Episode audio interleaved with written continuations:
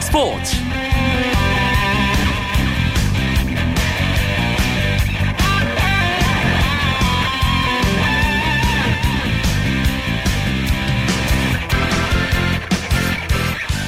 안녕하십니까. 목요일 밤 스포츠 스포츠. 아나운서 이광용입니다. 유럽 최고의 축구 클럽을 가리는 UEFA 챔피언스 리그. 오늘 새벽에 열린 경기를 끝으로 2014-2015 시즌 준결승 진출 4개 팀이 모두 가려졌습니다. 스페인 프리메라 리가의 레알 마드리드와 FC 바르셀로나, 독일 분데스리가의 바이에른 뮌헨, 이탈리아 세리에A의 유벤투스로 결정됐는데요. 이름만으로도 쟁쟁한 클럽들 간의 대결이 벌써부터 기대가 됩니다. 목요일에 해외 축구 이야기 시간에는 유럽 챔피언스리그 4강 진출 팀들의 소식으로 채워드립니다. 또 KBS 스포츠 취재부 정현숙 기자의 스포츠 다이어리 시간에는 비시즌에도 풍성한 프로농구와 프로배구 소식 준비했습니다. 먼저 프로야구 KBO 리그 목요일 경기 소식과 오늘의 주요 스포츠 소식 전하면서 스포츠 스포츠 힘차게 출발합니다.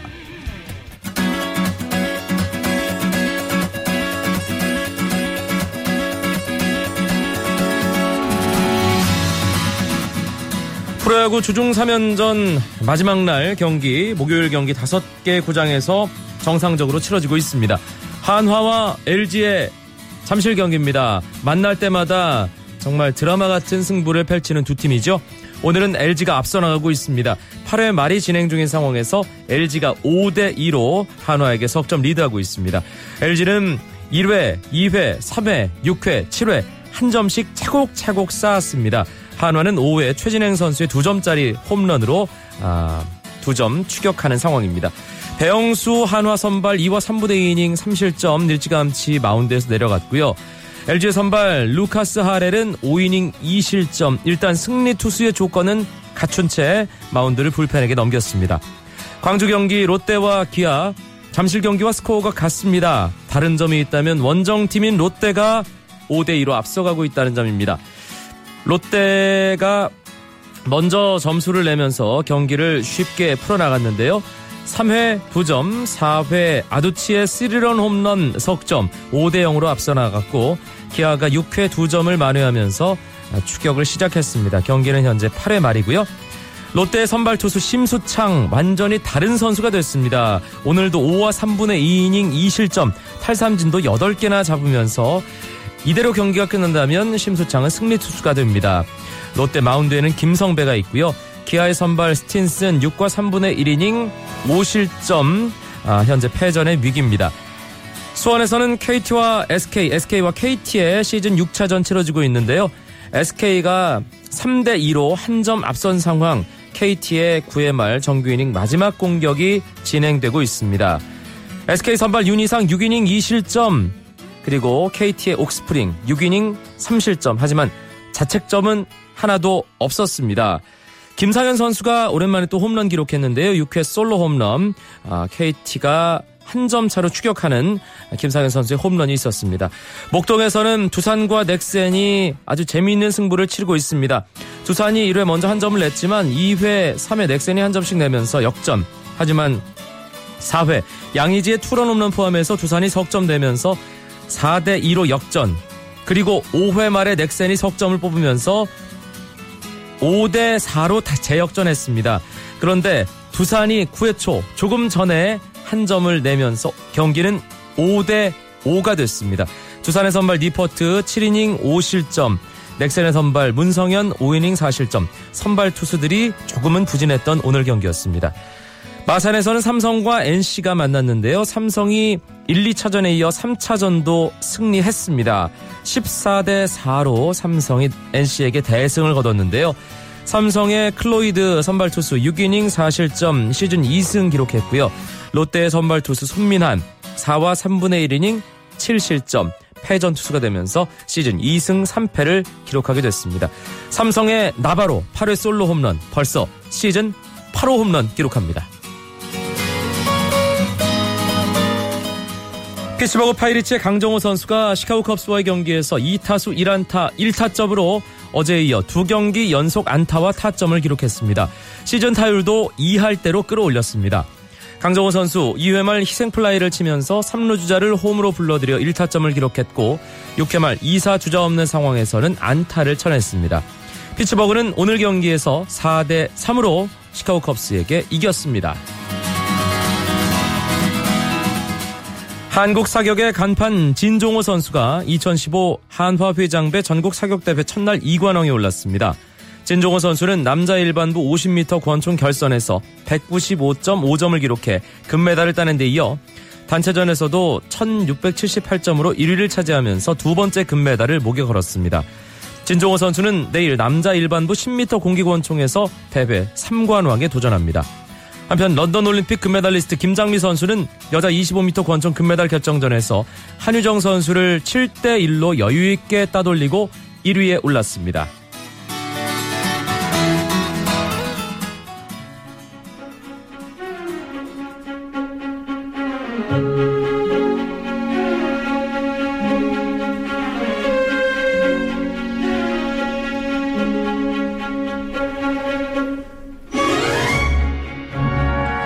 스포츠계의 따끈따끈한 화제들을 짚어보는 시간 정현숙의 스포츠 다이어리 KBS 스포츠 취재부 정현숙 기자 오늘도 함께합니다. 어서 오세요. 네, 안녕하세요. 농구 시즌, 배구 시즌 끝났는데 아, 비 시즌이 시작 뜨겁죠. 되면서부터 네. 굵직굵직한 소식들이 많이 들리고 있습니다. 네네. 일단 먼저 조동현 감독이 아, 전창진 감독의 후임으로 부산 KT와 계약 기간 3년의 도장을 찍었습니다. 조동현 감독이 분명히 제 대학 후배거든요. 그렇죠. 프로 감독이 되네요. 76년생. 예. 네. 조만간 저보다도 나이가 어린 감독님들이 탄생하지 않을까 싶은데 이 조동현 감독이 현역 시절에 쌍둥이 농구 선수로 유명했었잖아요. 그렇죠. 조동현, 조상현. 그렇죠. 예. 쌍둥이 형의 그늘에 가 렸지만 일단 프로 감독은 조동현 감독이 먼저 됐습니다. 일단 99년부터 이 쌍둥이 형제가 어, 프로 생활을 시작을 했는데 초중고 대학을 함께 다녔었잖아요. 이 형이 신인 드래프트에서 전체 1순위로 지명을 받는 데는 더 유명했지만 조동현 감독이 어 감독 타이틀은 더 먼저 달게 됐고 네. 이로써 프로농구는 KCC 추승균 감독 대행을 포함해서 절반이 넘는 6개 팀 사령탑이 모두 70년대생 감독으로 채워지게 됐습니다. 그렇군요. 뭐 김영만 감독, 이상민 감독 등등 많잖아요. 그리고 추승균 감독 대행도 조만간 감독 대행의 꼬리표를 뗄 것으로 전망이 되고 있는 상황입니다. 그렇기 때문에 전창진 감독이 아주 노장 감독이 됐습니다. 그렇죠, 이제는. 다시 이 안양 KGC를 통해서 감독으로 복귀했죠. 네네. 그래서 지금 더욱 뜨거운 게 유재학 감독과의 어, 이 라이벌전이 과연 어떻게 될 것인가에 사람들이 더 많은 관심을 두 가지고 감독이 또 있는데 절친이잖아요. 그렇죠. 82학번 동갑내기고 어, 라이벌이기도 했는데 지금 정규리그 최다승은 유재학 감독이 1위고 전창진 감독이 2위를 기록 중이죠. 2008년에 동부에서 세 차례 우승을 안기면서 정찬진 감독이 그때까지만 해도 더 앞서 있다고 판단이 됐었는데 최근에 유재학 감독이 챔프전 3연패를 달성하면서 그 전세를 뒤집었습니다. 그렇지만 다음 시즌의 객관적인 전력에서는 조금 인상공사가 만만치 않은 모습을 보여줄 거라는 예상이 많은데 모비스는 이 라틀리프를 또 떠나 보내야 되는 상황이고 자유계약 선수 문태영과의 재계약 여부도 아직은 결정되지 않아 보이고요. 그리고 양동근 선수, 함지훈 선수 조금 주전들의 고 령화 이런 부분이 걱정스럽지만 반면에 인상공사는 오세근, 양희종, 이정현, 박찬희 그 당시 2011, 2012 시즌의 우승 멤버가 거의 모일 것으로 보이는 그런 상황이거든요. 네. 일단 전창진 감독이 특유의 카리스마로 팀을 어떻게 꾸려나갈지 다음 시즌 이 두 감독의 3라운드가 조금은 시작되는 모양새입니다. 엊그제 화요초대석에서 전창진 감독과 제가 인터뷰를 했거든요. 네네. 유재학 감독이랑 아직 전화 연락을 안 했다고 하더라고요. 벌써 이렇게 신경전을 양팀 감독이 하고 있는 것처럼 보이고 있습니다. 네, 2015-2016 시즌에 프로농구를 보는 재미, 흥미 요소가 하나 확실하게 생긴 셈이네요. 네. 예.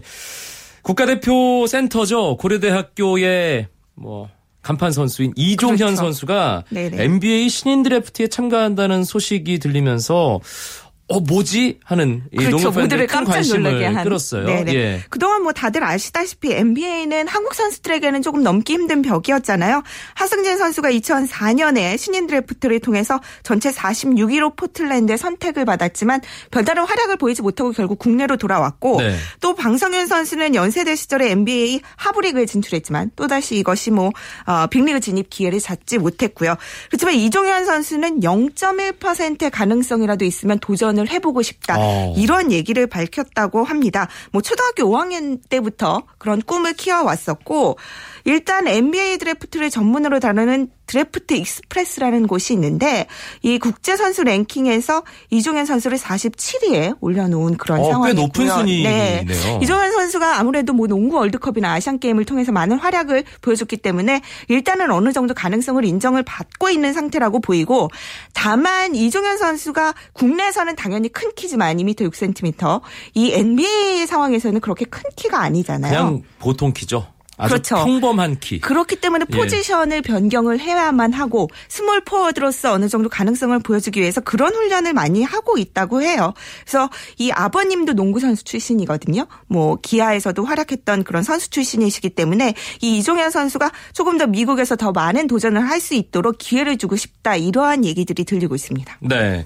배구계도 바쁩니다. 일단 김상우 성균관대 감독이 프로 감독으로 또 복귀하는군요. 네, 그 팀이 우리 카드죠. 지난번에 한번 어, 말씀 전해드렸던 것 같은데 지난 시즌 끝나고 팀을 매각할 예정이었지만 신영석을 몰래 트레이드 현금화 시키려다가 이것이 발각되면서 신용불량 구단으로 낙인이 찍혔었던 그런 상황이 됐었는데 비난이 거세지자 이 우리카드가 계속해서 팀을 꾸려 나가기로 그렇게 마음을 바꿨거든요. 그래서 조금은 분위기 쇄신 차원에서 김상우 감독을 새로 이렇게 결정한 것으로 보이고 네. 재미있는 것은 김상우 감독까지 이 사령탑을 맡으면서 신치용 감독과 그 제자들 이 V리그 남자 배구의 7개 팀 가운데 5개 팀의 사령탑을 휩쓸게 된 그런 상황입니다. 어허. 뭐 신영철, 김세진, 최태웅, 김상우 그리고 어 신청 감독 본인 이렇게 하면 5개 팀이죠.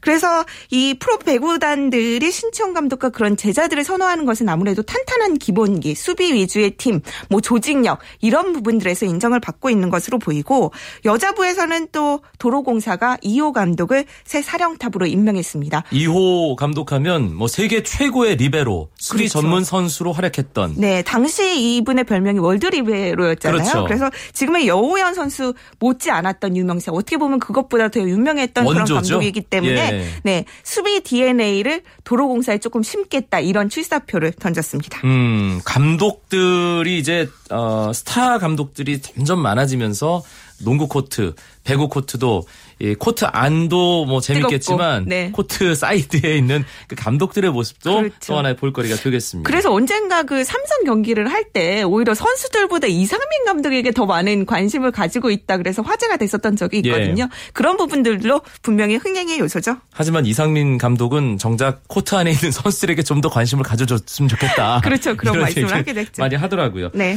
아, 시즌 끝나고 각 팀 외국인 선수들의 거취도 상당히 궁금한데요.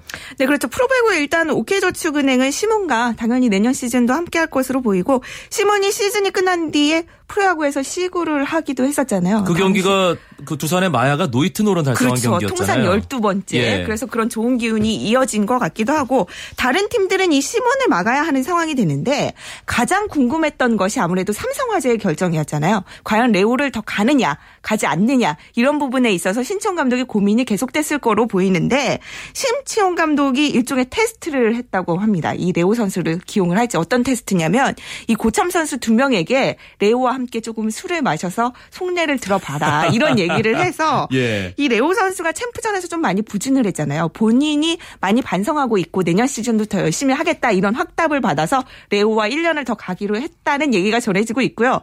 또 산체스 선수 대한항공의 산체스 선수도 일단은 뭐 내년 시즌까지 함께 할 것으로 보이는데 다른 구단들은 어느 정도 비시즌 동안 좀 변동이 있을 것 같습니다. 여자 배구의 경우는 다음 시즌부터 외국인 선수 트라이아웃 실시하기로 했는데 이게 어떻게 그렇죠. 진행되는 건가요? 일단 오는 29일부터 다음 달 1일까지 미국 캘리포니아주에서 진행이 되고 참가 자격은 미국 국적의 대학교 졸업 예정자 그리고 해외리그 3년 이하의 선수 경험자입니다. 그렇지만 또 이 제도의 안전장치가 없어서 우려의 목소리가 조금은 나오고 있는데 지금 트라이아웃에 신청한 선수의 숫자가 26명 정도밖에 되지 않고요. 네. 또 그 선수를 지명했는데 그 선수가 국내에 오길 거부했을 경우 제재 방안도 없고 아하. 또 대체 선수를 데려오게 될 경우에 이에 대한 대비책도 없어서 지금 일단 프로배구단 감독들이 이런 부분에 대한 안전장치를 반드시 좀 마련해야 된다 이러한 불만들을 제기하고 있습니다. 이 문제 때문에 괜히 또 시끌시끌한 상황은 만들지 말아야겠죠. 네, 조금 더 두고 봐야 될 것 같습니다. 알겠습니다. 오늘 스포츠 다이어리 KBS 스포츠 취재부 정현숙 기자와 함께했습니다. 고맙습니다. 네, 감사합니다. 쳤다 하면 홈런이고 슛 각본 없는 한편의 드라마 그것이 바로 그것이 바로 손에 잡힌 우승 트로피 목에 걸린 그 배달 너와 내가 하나 되는 그것이 바로 그것이 바로 그것이 바로 꿈꾸던 스포츠 KBS 1라디오 이광용의 스포츠 스포츠 목요일 밤 스포츠 스포츠 해외 축구 이야기로 이어갑니다. 목요일의 남자 박찬하 KBS 축구 해설위원 연결되어 있습니다. 안녕하세요. 네, 안녕하세요. 오늘은 당연히 아, 유럽 챔피언스 리그 이야기를 해봐야 될 텐데 2014-2015 시즌 우에파 챔피언스 리그 4강 진출팀이 오늘 새벽 모두 결정됐죠. 그렇습니다. 네 팀 말씀을 드리면 FC 바르셀로나, 바이에른 뮌헨, 레알 마드리드 그리고 유벤투스가 주인공이 됐습니다. 4강 진출팀 한 팀 한팀 이름 들으면서 아, 축구 좋아하시는 분들은 아 올라갈 팀이 올라갔구나라고 생각하실 것 같아요. 네, 8강 대진 이 결정이 됐을 때 아마도 많이들 이렇게 예상을 하셨을 것 같고요. 그리고 챔피언스리그 8강 정도 되면 사실 어느 팀이 4강에 올라간다 하더라도 어, 사실상 큰 이변은 아니라고 볼 수도 있는데요. 역시나 이름값 있는 빅클럽들이 이번 시즌 4강, 4강에서 대결하게 됐습니다. 일단 오늘 새벽에 있었던 경기부터 짚어보죠. 마드리드 더비 아틀레티코 마드리드가 레알 마드리드에게 절대로 지지 않는 축구를 계속 보여줬는데 오늘 정말 오랜만에 결정적인 경기에서 패했네요. 네, 이번 시즌에 아틀레티코 마드리드가 레알 마드리드 상대로 단 한 차례도 패하지 않았습니다. 슈퍼컵부터 시작돼서 어, 스페인 국왕컵 그리고 라리가 맞대결 이런 경기들을 다 잘 치러 왔는데요. 지난 시즌에도 그랬고 이번 시즌에도 그랬고 정작 중요한 경기에서 웃었던 것은 레알 마드리드였습니다. 네. 지난 시즌 레알 마드리드가 챔피언스리그 결승에서 아틀레티코 마드리드를 꺾고 우승을 차지했는데요. 오늘 새벽에 있었던 경기에도 어, 홈에서 치러진 8강 2차전 1대 0으로 이기면서 레알 마드리드가 4강에 아틀레티코 마드리드 최근에 어떤 난적으로 이제 꼽히는 상대였죠. 어, 힘든 경기 끝에 4강 티켓을 얻었습니다. 사실 레알 마드리드가 가장 두려워하는 팀, 힘들어하는 팀이 아틀레티코 마드리드인데 게다가 레알 마드리드는 8강 2차전 앞두고 벤제마도 없고 가레스 베일도 없고 여러 가지로 힘든 상황이었는데 치차리토가 결정적인 한 방을 했습니다. 네, 치차리토가 아주 중요한 순간에 골을 기록을 했습니다. 벤제마, 베일 없는 상황에서 또 루카 모드리치까지 부상으로 빠져 있는 상황이었거든요. 그랬죠. 치차리토가 지난 말라가와의 경기부터 어, 그 호날두와의 투 스트라이커 시스템에 어느 정도 적응을 아, 빠르게 하는 모습을 볼 수가 있었는데 역시나 이날도 좋은 활약을 펼쳤고요. 레알 마드리드는 이날 공격수들의 어떤 결정력보다는 사실 경기 내적으로 봤을 때는 미드필더들의 활약 그리고 또 수비에서의 안정감 이것이 상당히 돋보였습니다. 안첼로티 감독이 미드필더의 공백을 해결하기 위해서 세리오 라모스 선수를 미드필더로 전진 배치시켰는데요. 네. 어, 이것도 적중을 했고 전체적으로 공수의 간격이라든가 수비의 집중력, 1차 압박, 뭐 전략적, 전술적인 움직임들이 대단히 돋보였습니다. 유벤투스와 AS 모나코의 8강 2차전도 오늘 새벽에 있었는데 이 경기는 무승부였어요. 네, 1차전도 페널티킥 한 골만 나오면서 1대 0으로 유벤투스가 이겼는데요. 2차전도 골이 많이 나진 않았습니다. 0대 0. 챔피언스리그 8강 가운데 가장 어, 싱거운 경기 중에 또 하나가 됐는데요. 역시나 예상대로 두 팀이 득점력에서 인상적이지 않고 또 수비가 아주 강점인 팀들의 대결이었거든요. 네, 적은 골로 승부가 갈렸습니다. 유벤투스가 유럽 챔피언스리그 4강에 오른 게 꽤나 오랜만이죠. 네, 유벤투스가 챔피언스리그 두 번 우승을 차지한 바 있고요. 준우승이 다섯 번이었는데 그 마지막 준우승 차지했던 시절이 2002-2003 시즌이었거든요. 네, 그 12년 이후에 처음으로 또 4강 무대를 밟게 됐습니다. 이탈리아 세리아의 자존심을 유벤투스가 이번엔 지켰고요. 어제 새벽에도 8강 2차전 두 경기가 있었습니다. FC 바르셀로나와 파리 생제르맹의 8강 2차전 바르셀로나의 완승이었어요. 네, 바르셀로나가 1차전도 3대1 원정에서 크게 이기면서 홈에서 한층 편안한 경기를 할 것이다 예상을 했었는데 예상대로 역시나 아주 쉽고 편안한 경기가 됐습니다. 네이마르 선수가 두 골 터트리면서 가볍게 2대 0으로 승리했습니다. 네이마르가 한때는 뭐 부진 논란도 좀 있었는데 이제 다시 확실히 자기 모습을 되찾는 느낌이군요. 네, 네이마르 선수가 2015년 들어와서 부진한 기간이 꽤 길었었죠. 특히 2월 달과 3월 달 사이에 좀 침체된 모습 보이면서 또 비판받기도 했었는데요. 최근에 다시 득점포가 가동되고 있습니다. 챔피언스리그 파리 생제르맹과의 두 경기에서 무려 3골을 기록을 하면서 아주 좋은 활약을 했고요. 이날도 뭐 경기력도 점점 올라오는 모습이고 뭐 본인이 골까지 기록을 하면서 역시 네이마르 선수가 다시 컨디션을 되찾는구나라는 인상을 강하게 심어줬습니다. 특히 어제 바르셀로나 첫 골 장면에서 이니에스타의 돌파가 압권이었어요. 네, 이니에스타 선수도 최근에 컨디션이 굉장히 안 좋았거든요. 뭐 최근뿐만 아니라 이니에스타 선수는 이번 시즌 전체적으로 몸이 많이 무거운 그런 과거의 그런 모습을 보여주지 못했었는데 그 돌파 그 장면은 역시 이니에스타라는 얘기를 할 만큼 그 아주 돋보이는 모습이었습니다. 바르셀로나가 또 챔피언스리그 4강에 진출했고 바이른 뮌헨이 FC 포르투와의 경기에서 정말 포르투를 짓밟으면서 대역전 드라마를 썼죠. 네, 역시 독일 클럽 들이 좀 잔인한 면이 있습니다. 에, 브라질 월드컵에서 독일이 브라질을 꺾을 때도 그랬는데 이 뮌헨이 홈에서 FC 포르투에 6대 1로 크게 이겼거든요. 1차전 원정에서 3대 1로 당했던 어떤 패배를 어, 제대로 대갚아 줬습니다. 네, 경기가 상당히 격렬했고 미넨이 엄청나게 몰아치는 기세였는데 과르디올라 감독 옷이 찢어지는 해프닝도 있었어요. 네, 과르디올라 감독이 부위가 그 왼쪽 주머니 부분이었어요. 그러니까 바지 쪽에 주머니가 좀 크게 찢어져서 속옷이 노출이 될 정도로 이렇게 어, 옷이 크게 찢어졌는데요. 예. 경기가 6대 1로 전반이 5대 0이었으니까 사실 치열하다고 보기 좀 표현하기가 좀 애매한 상황일 수도 있는데요. 어쨌거나 상황이 뭐 워낙 중요한 중요한 경기였으니까요. 워낙 집중을 하다 보니까 또 과르톨라 감독의 옷이 좋은 옷일수록 옷감이 좀 얇지 않습니까? 그렇죠. 네. 예.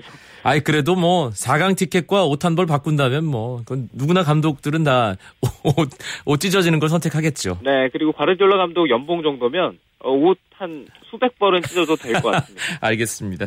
아, 준결승 대진 추첨 바로 내일 진행되죠. 그렇습니다. 현지 시각으로 금요일 정오니까요. 한국 시각으로는 내일 저녁 정도가 되겠죠. 네. 경기는 언제 치러집니까? 아, 경기는 이제 한 주 쉬게 됩니다. 네. 아, 그러니까 다음 주가 쉬게 되고, 어, 5월 6일, 7일 그 주가 되겠죠. 네. 그때부터 챔피언스리그 사- 준결승이 시작됩니다. 이게 참 네 팀이 남았으니까 대진을 어떻게 짜도 재밌을 것 같은데 엘 클라시코 준결승전도 가능한 거죠. 그렇습니다. 엘 클라시코 준결승도 가능하고요. 지난 시즌처럼 레알 마드리드와 바이에른 미넨이 다시 만나는 것도 어, 뭐 그것도 가능하고요. 아마 많은 팀들은 유벤투스를 만나기를 기대하고 있다 이런 얘기도 있는데 유벤투스가 수비가 굉장히 강한 팀이거든요. 네, 이 4강은 어떤 대진이 이뤄진다 하더라도 쉽게 볼 상대는 없습니다. 알겠습니다. 해외 축구 이야기 이번 주에는 2014-2015 유럽 챔피언스리그 이야기로 채워드렸습니다. 박찬하 해설위원 고맙습니다. 감사합니다.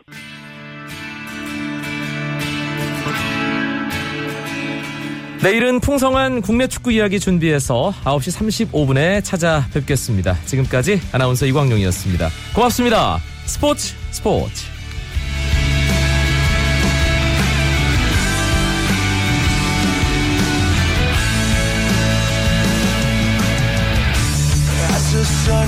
Down in front of me, reminds me where I wanna be.